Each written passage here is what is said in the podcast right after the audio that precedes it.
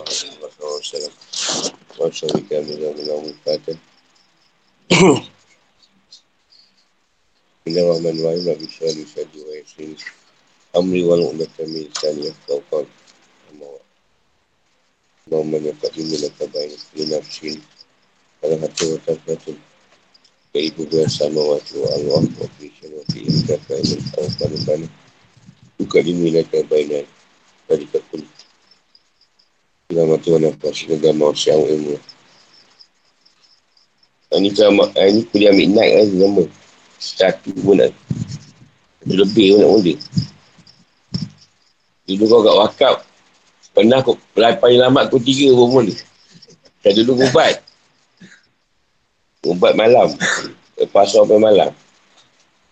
Jadi selalu habis ubat kau dua tiga. Kau dua tiga pun start. Belajar. Subuh habis.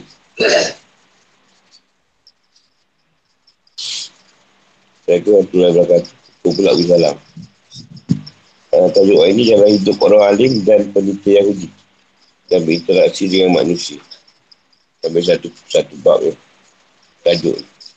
Kata baik, tiga empat ni tiga lima.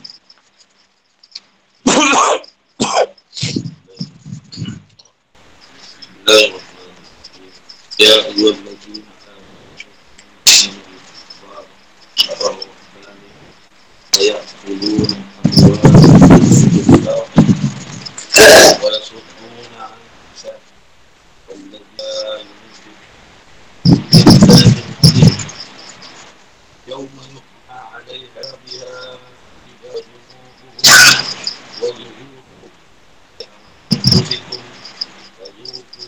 orang yang beriman.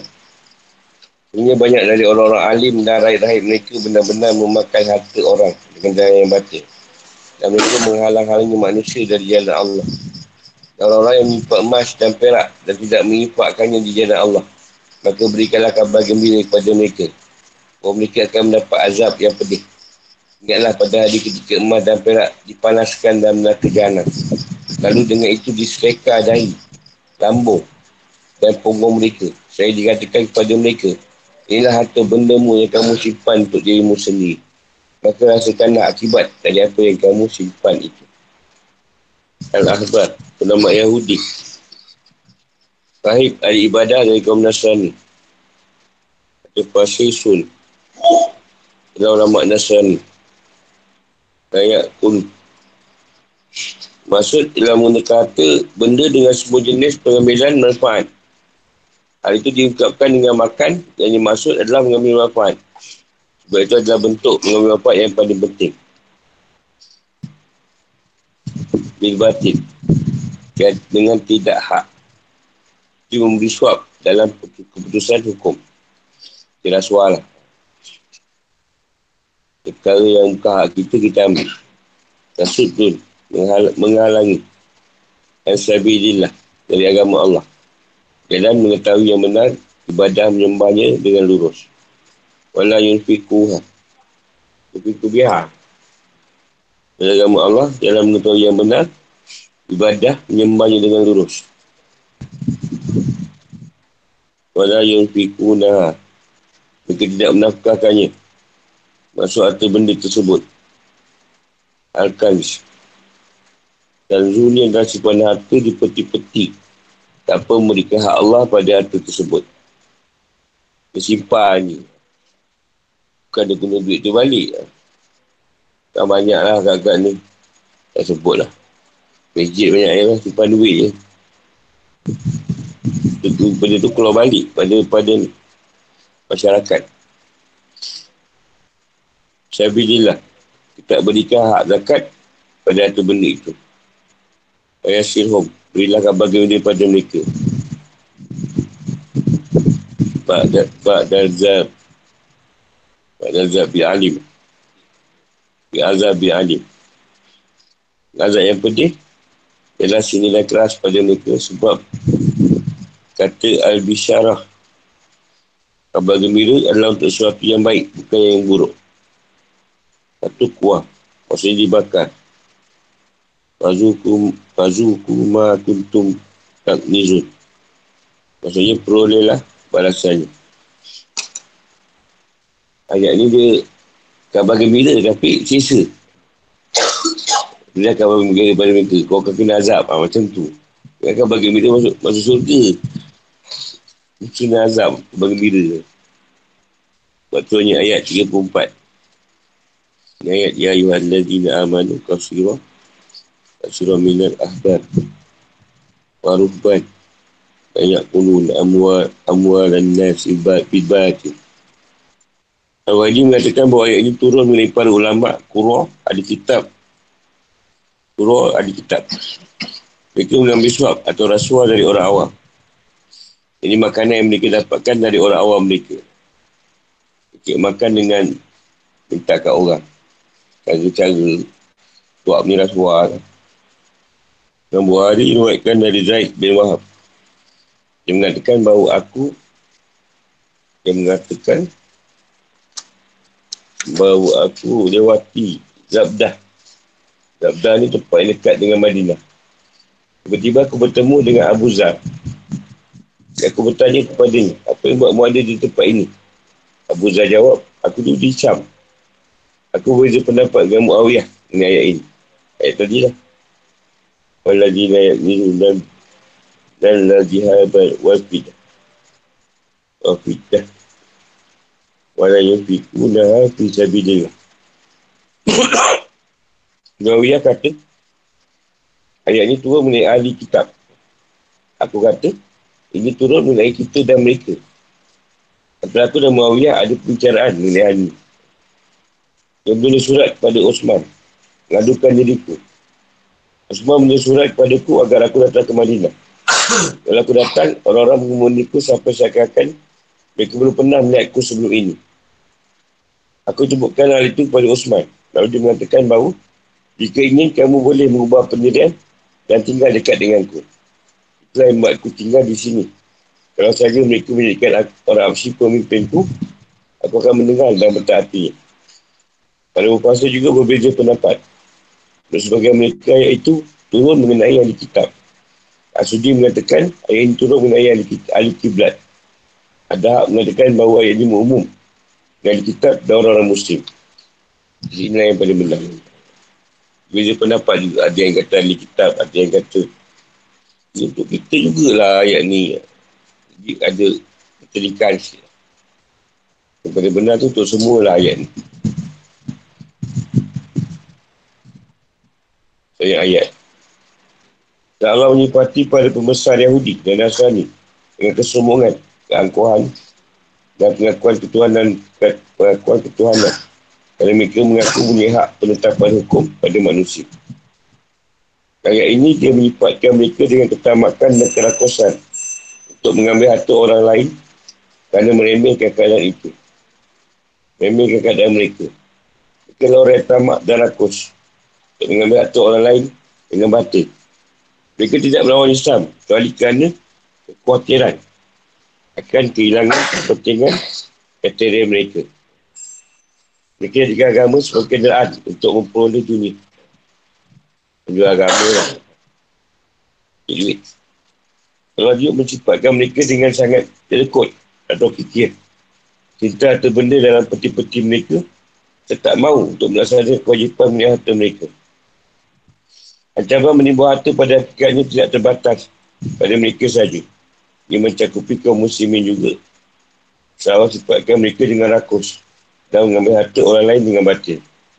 Allah lanjutkan dengan ancaman pada setiap orang yang tak mahu mengeluarkan hak-hak harta ni. Yang dia simpan duit ni. Zakat tak mahu.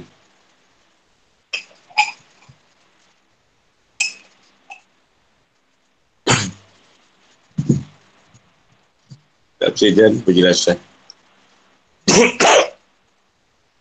Ayat ini adalah penjelasan mengenai perjalanan hidup ulama Yahudi dan orang Nasrani yang ibadah serta pengungkapan mengenai keburukan mereka sehingga di kitab mengetahui hakikat mereka.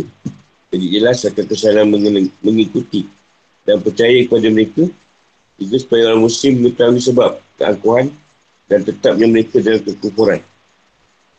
Tujuan ayat-ayat ini adalah kelihatan keras untuk tidak menyerupai mereka baik dalam perkataan maupun keadaan. Orang yang beriman kepada Allah dan Rasulnya Soalnya banyak sekali ulama Yahudi dan perintah Nasrani membantu orang lain dengan batil. Bukan dengan hak syari'i. Itu disebabkan kepada sebagai besar mereka. Bukanlah keseluruhan mereka untuk menunjukkan kebenaran dan adanya kesedaran pada minoriti mereka. Bukanlah semua macam tu. Tapi nak cerita kat mereka tu macam mana. Contoh-contoh mereka mengambil harta dengan batil antaranya lima suap dan hukum-hukum pengadilan. Makan riba yang diharamkan kepada mereka. Mengambil hadiah nazar dan wakaf-wakaf yang dikhususkan untuk para Nabi dan orang-orang soleh. Kisah ortodok dan katolik mengambil imbalan cek ampunan yang popular. Ini kita cerita lah. Nak minta ampun dosa, ni bagi duit lah. Kalau kita bagi pidiah.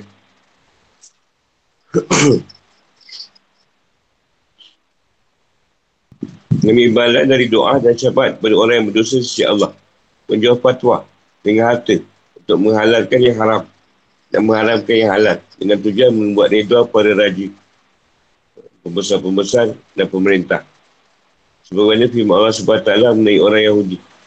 Katakanlah Muhammad siapakah yang menggunakan kitab Taurat yang dibawa Musa sebagai cahaya dan petunjuk bagi manusia kamu menjadikan kitab itu lembaran-lembaran keras kertas yang bercerai-berai kamu perlihat, memperlihatkan sebagainya dan banyak yang kamu sembunyikan. Padahal telah diajarkan kepadamu apa yang tidak diketahui. Baik olehmu maupun nenek moyangmu. Al-An'am 91. Antaranya orang Yahudi membolehkan mengambil harta siap orang yang melawan mereka. Meskipun dengan kainan atau mencuri. Maksudnya firma Allah SWT. Dan di antara kitab, dia tidak memandikannya kepadamu. Kalau jika engkau selalu menagihnya. Yang demikian itu disebabkan mereka mengatakan bahawa tak ada dosa bagi kami. Ada orang-orang yang buta huruf. Mereka mengatakan hal yang dosa tak ada Allah. Padahal mereka mengetahui. Al-Imran 75. Yang Allah sebutkan lagi keburukan pada pembesar agama Yahudi dan Nasrani.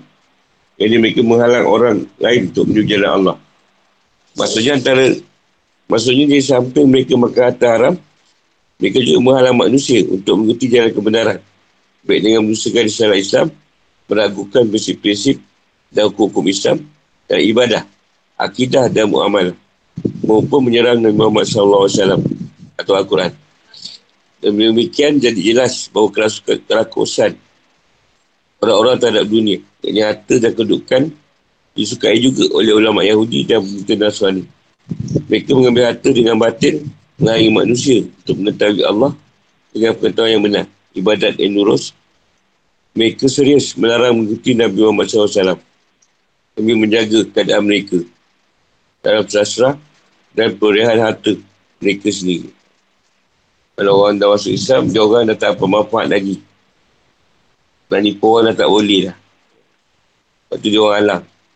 Daripada ikut Rasulullah. Allah sifatkan mereka juga dengan sifat yang lain. Itu sangat bakil. Kedekut. Tak menggunakan hak, hak Allah dan harta mereka. Jika Allah berfirman, Waladina nizun.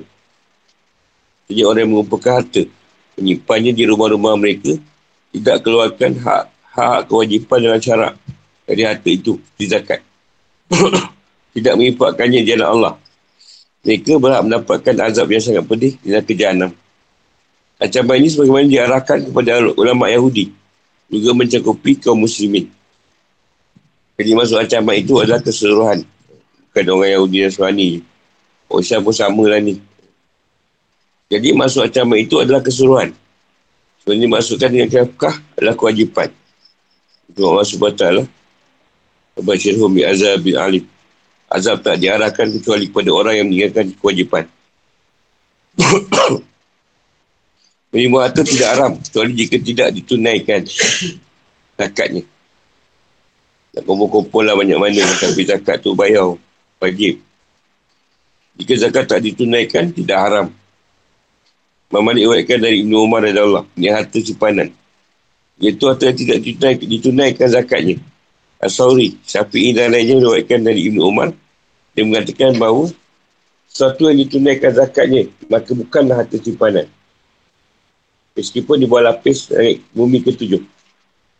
Apa yang kelihatan tapi tidak ditunaikan zakat, zakatnya. Maka itu adalah harta simpanan. Diwakilkan dari, dari Ibnu Umar, Ibnu Abbas, Jabir, dan Burairah. Ia berupa hadis mawkuf maupun marfuk. Ibnu Adi dan Al-Khatib diwakilkan dari Jabir Raja Allah. Dia mengatakan bahawa Rasulullah SAW bersabda. Harta yang ditunaikan zakatnya, maka tak termasuk harta simpanan. Yang berzakat ni tidak dikira disimpan lah maksud dia.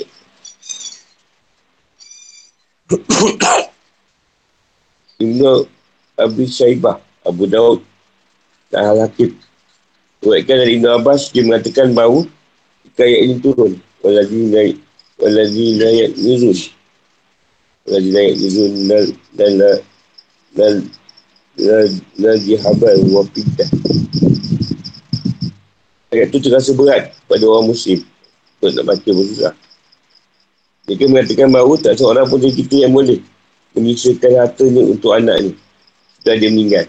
Umar katakan bahawa Aku akan beri jalan keluar untuk kalian Dia pergi diikuti oleh sahabat Mendatangi Nabi Muhammad SAW Dan mengatakan bahawa Wahai Nabi Allah Sebenarnya ini dirasa berat pada sahabat ni. Nabi Muhammad SAW bersabda. Sebenarnya Allah tak wajibkan zakat kecuali untuk membersihkan sisa harta kalian. Allah mempadukan bagian warisan untuk harta yang masih ada setelah kalian mati. Lalu Allah bertakbir. Muhammad SAW bersabda. Bukan kamu kukabarkan harta sekolah yang paling baik. Isteri soleha. Yang jika dilakukan suami, membuatnya senang. Jika suami merintahnya, dia minta hati. Jika suami tak ada, maka dia menjaga. Sebaik-baik. Simpanan tu, isi yang soleh. Balik perhiasan tu. Ini pujian.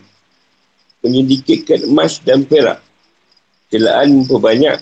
Terdapat banyak hadis. Yang tadi diwakilkan oleh Abdul Razak. Dari Ali bin Abi Talib Raja Allah. Allah SWT. Apalagi banyak nizulan dari haba wa fidah. Rasulullah SAW bersabda, celakalah bagi emas dan perak.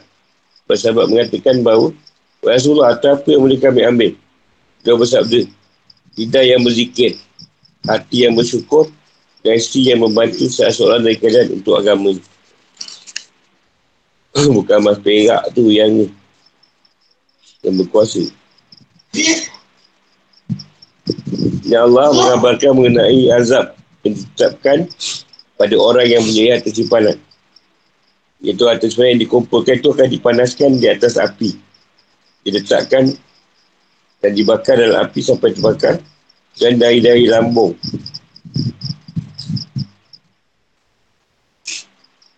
Dari-dari lambung dan punggung-punggung mereka dibakar.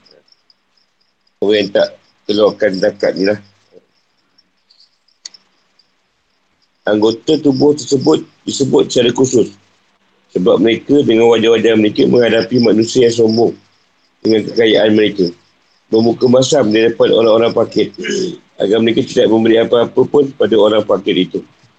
Mereka menikmati harta simpanan mereka sambil tidur berbaring dan terlentang di atas lambungnya dan punggungnya. Di tengah kenikmatan-kenikmatan itu.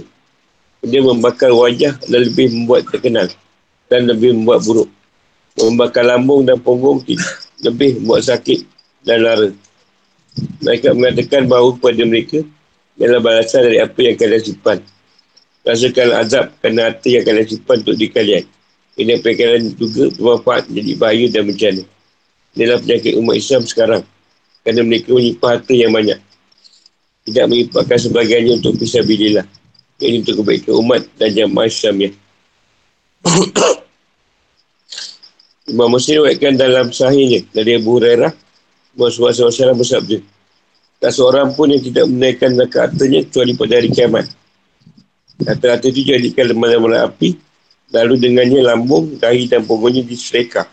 Pada hari yang kadarnya adalah 5,000 tahun sampai diputuskan nasib antara hamba.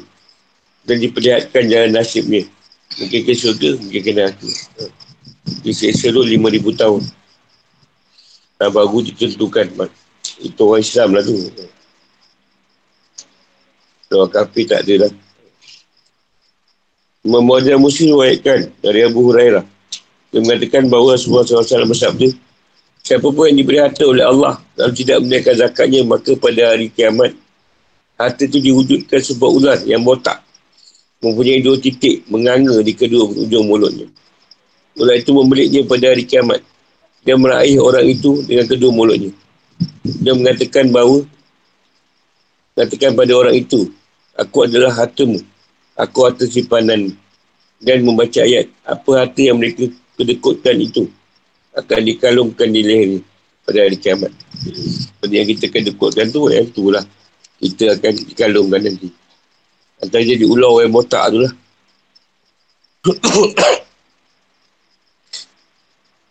Kalau orang ni botak, ni ular botak. Kalau dibayar macam mana pun. Suka. Fikir kehidupan tu hukum.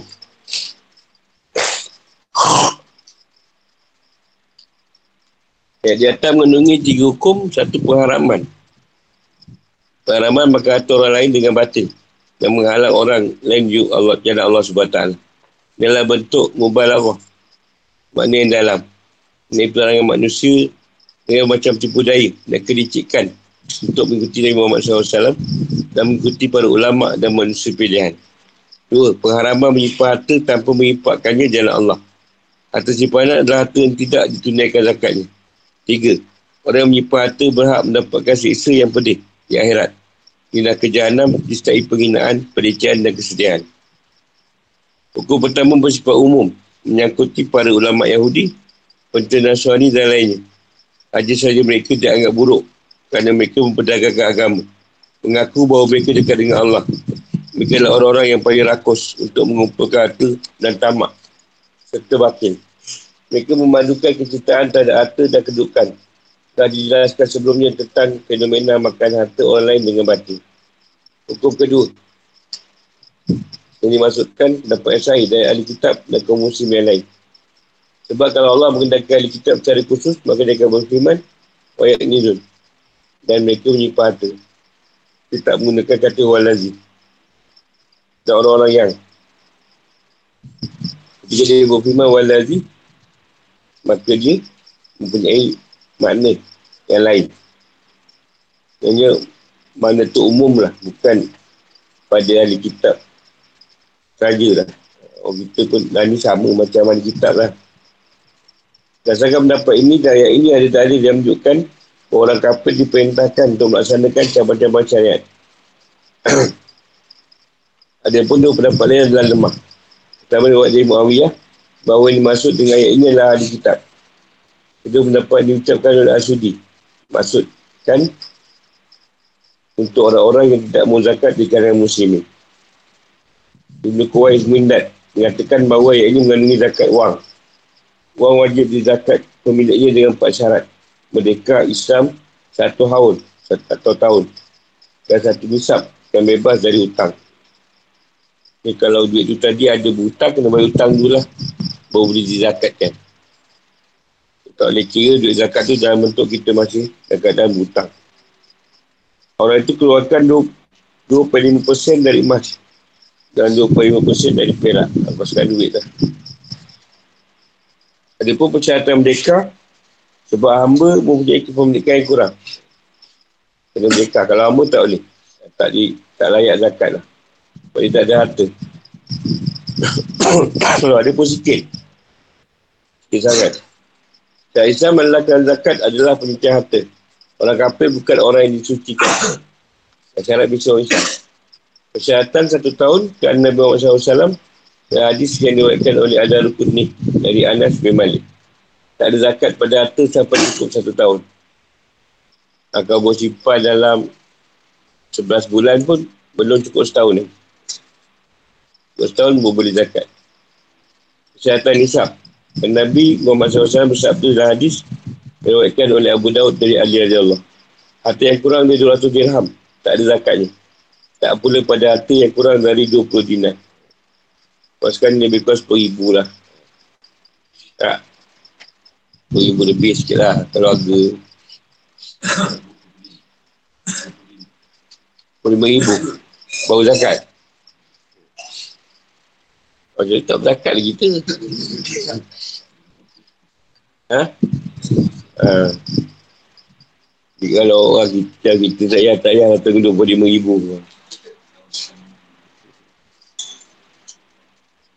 Sebenarnya nisab diperhitungkan di akhir tahun.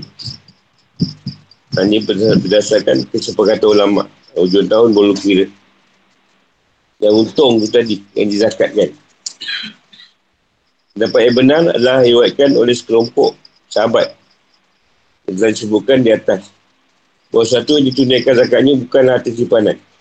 Semua yang tak ditunaikan zakatnya adalah harta simpanan.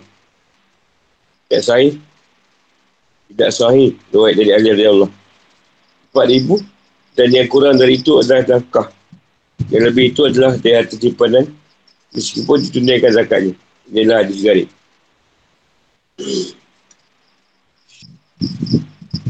Riwayat dari Abu Zah.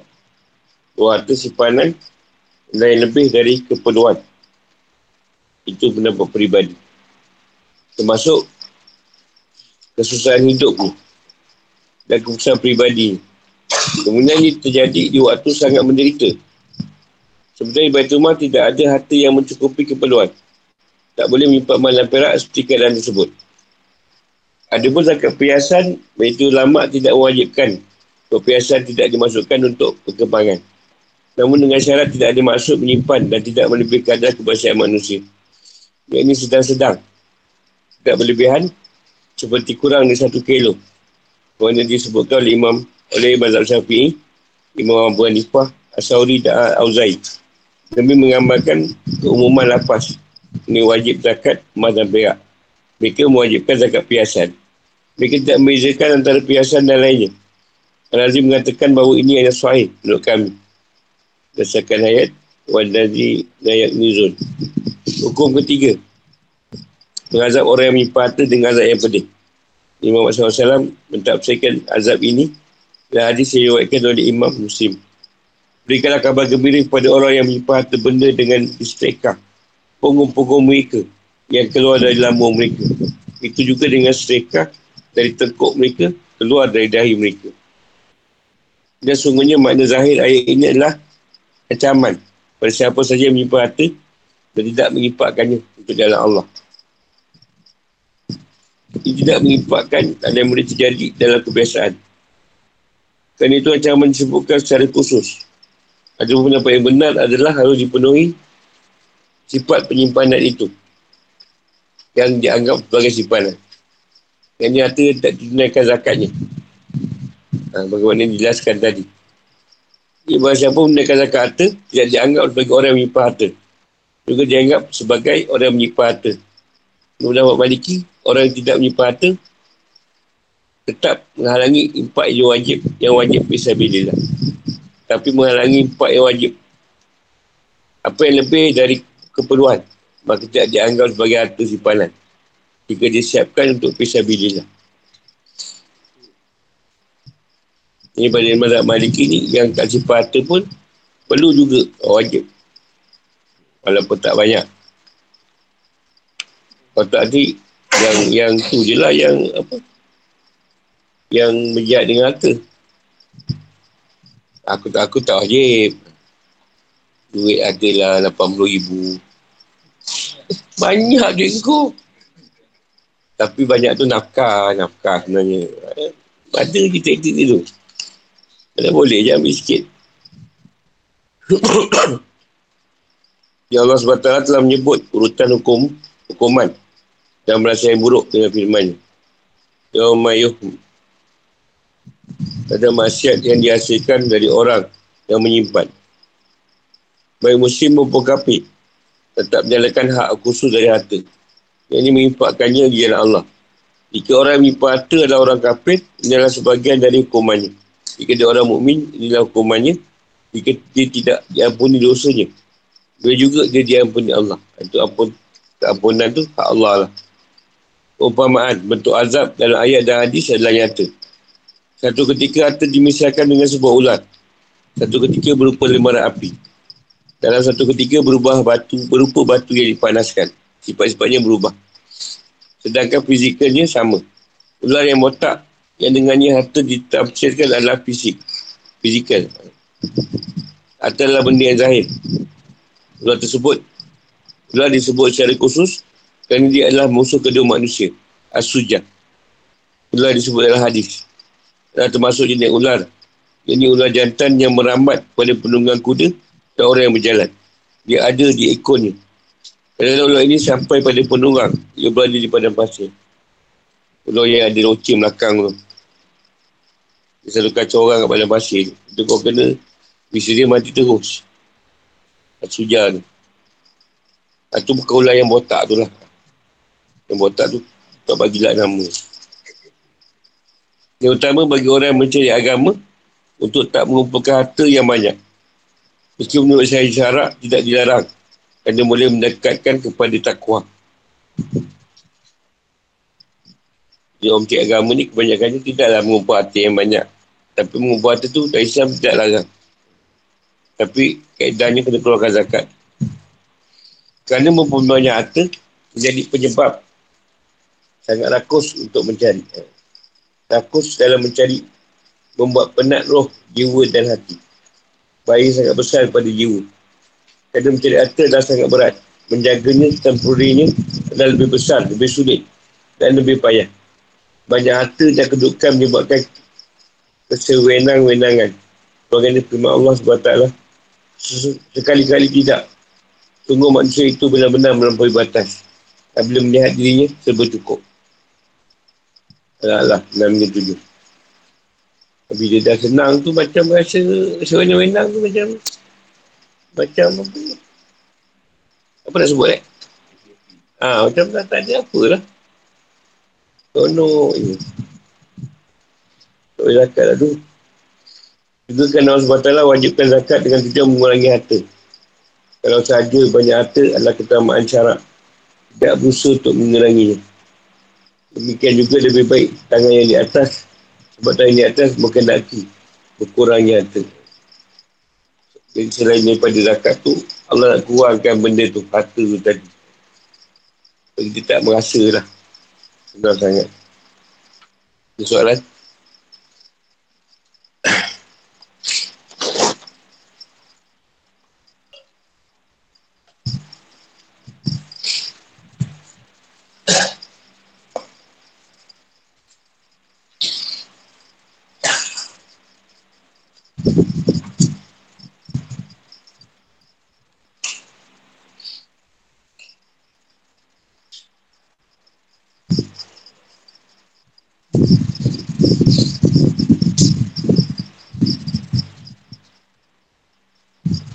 Kita jadi Tak lain pun tak boleh guna Tanya.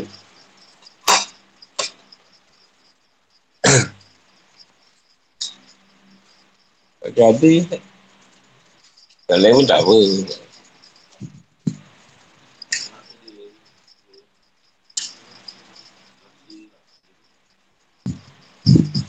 Kenapa guna cara lain tu? Dia, dia ambil cerita. Orang yang banyak harta ni tadi. Dia, dia punya kota tubuh yang bagus lah. Hebat. Yang hebat kan. Dia, dia orang tu. Hebat tu dia punya usaha tu bagus lah. Jadi bila dia guna kehebatan dia, tidak, tidak pada Allah yang memberikan dia tadi. Kehebatan. Tapi ada hit apa semua. Tak boleh sakit, tak boleh buat kerja. Jangan naik. Jangan naik uh, jantung. Kocak kan. Leher cerita leher ni. Badan dia berikat. Kau berikat sakit mana dia buat kerja. Awak tu, dia boleh situ. Ponggok. Ah, duduk, kira duit kan. Sakit kontut. Duduk, apa, 8 jam kira duit. Maka tempat-tempat tu lah. Hidai ni. Bukan duduk sibuk bersujud. Dia kalau berdahi tu. Dahi ni tauhid. Dia tauhid. Tak tarik ke Allah. Kalau tu bertauhid. Dia ada banyak. Itu tu orang Islam. Mana yang usaha kurang apa, bantu lah. Dia tak, untuk, untuk tu lah simpan, suruh simpan, seronok. Tengok account Naik lagi. Nanti orang transfer, nanti hari transfer. Seronok, tengok.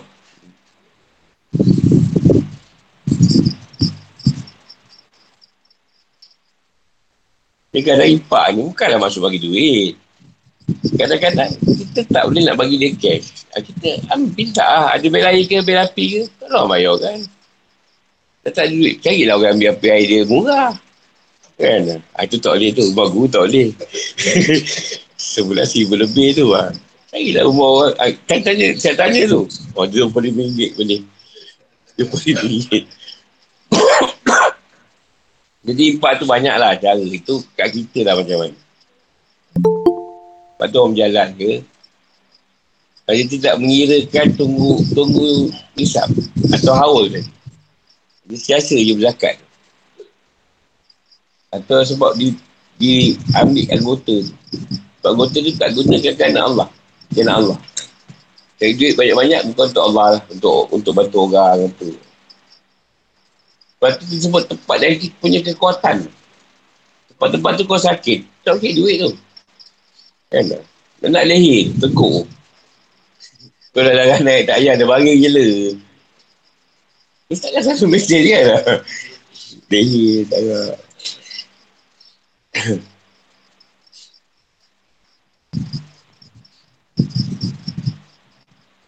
Jadi bila orang minta kat dia, dia kata, aku usah payah cari.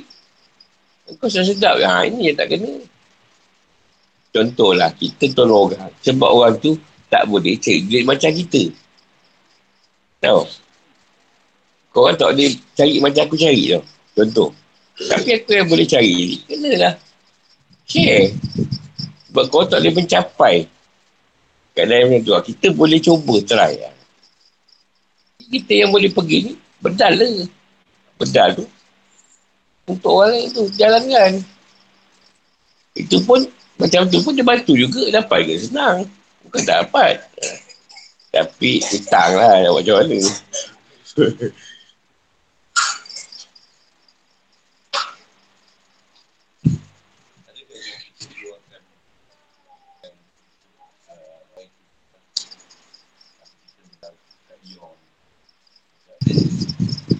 Itu hutang eh?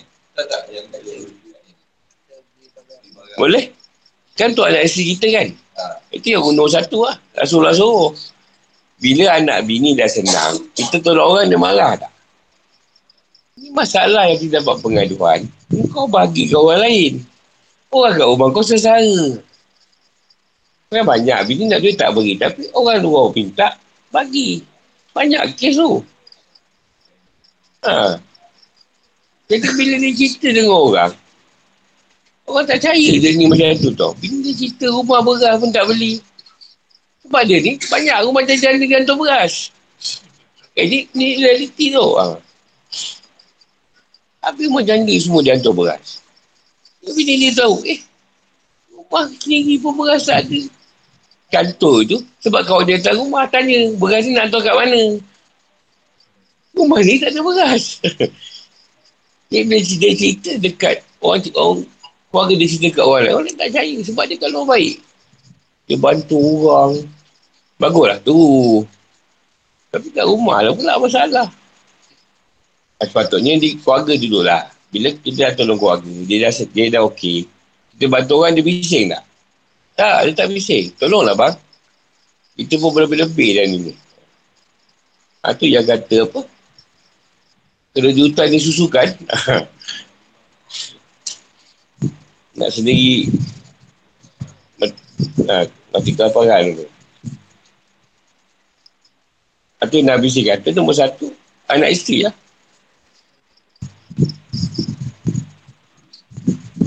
Jadi kita pun belanja dia. Ha, jadi kita belanja orang pun dia tak bising. Ini orang kita belanja dia, kita tak belanja. Bebel dia seorang. Kita jangan depan kita.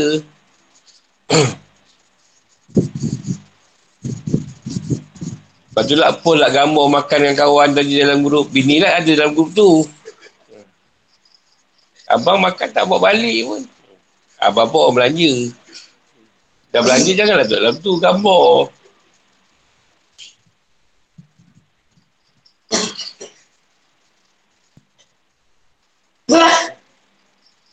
Tapi lah ni pun orang nak kata susah pun dia orang pun makan lagi hebat daripada kita tau. Kemampuan kan. Masalah orang hutang. Dari segi hutang je. Segi makan tak ada masalah rasa. Cuma ada ke lain susah. Kadang kita tak tahu.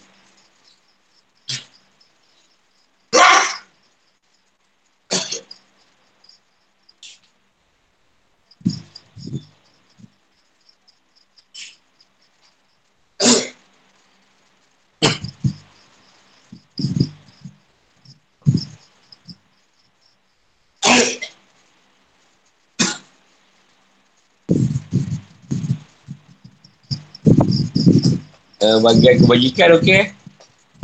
Bagian kebajikan okey. Tengok macam macam orang lain pula. Mesti bagi kebajikan. Okey lah.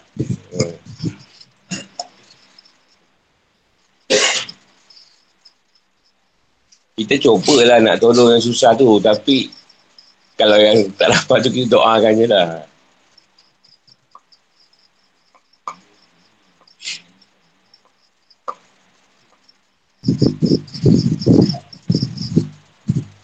Yang dibanangkan tu esok, emas perak kita sendiri tu. Yang kita simpan tu, tak keluar zakat. Itu yang dia gunakan. Tak banyak orang simpan je kan. Zakat tak keluar. Dia suruh simpan, bukan dia pakai. Tapi kalau dia kerja kahwin kan, siap. Kata pula tangan. Buat mana pula gigit. Ini pun gatal. Saya pakai tudung tak boleh buat apa lah. Sampai ke siku ke. Kalau pakai cincin penuh. Tapi cincin semua besi. Bukan perak. Besi murah kan. Bunuh RM30. Ek-ek perak lah. Warna warna kilat. Ek perak lah. Tanya besi. Mesti lah. Cepat siap. Memakut dah kurang. Dulu penuh tu. Thanos tu. Penuh. Lapan jari penuh. Habis dia kat wakaf dapat cincin. Jadi dia je ambil. Lepas dia dia. Orang lain tak minat. Penuh lah. Ha? Oh, kalau boleh. Okay. Dekorasi eh? Oh, okay. Sama ni pun ni. Ganti. Sampai situ. Allah bertemu dia masuk. Baik warahmatullahi wabarakatuh.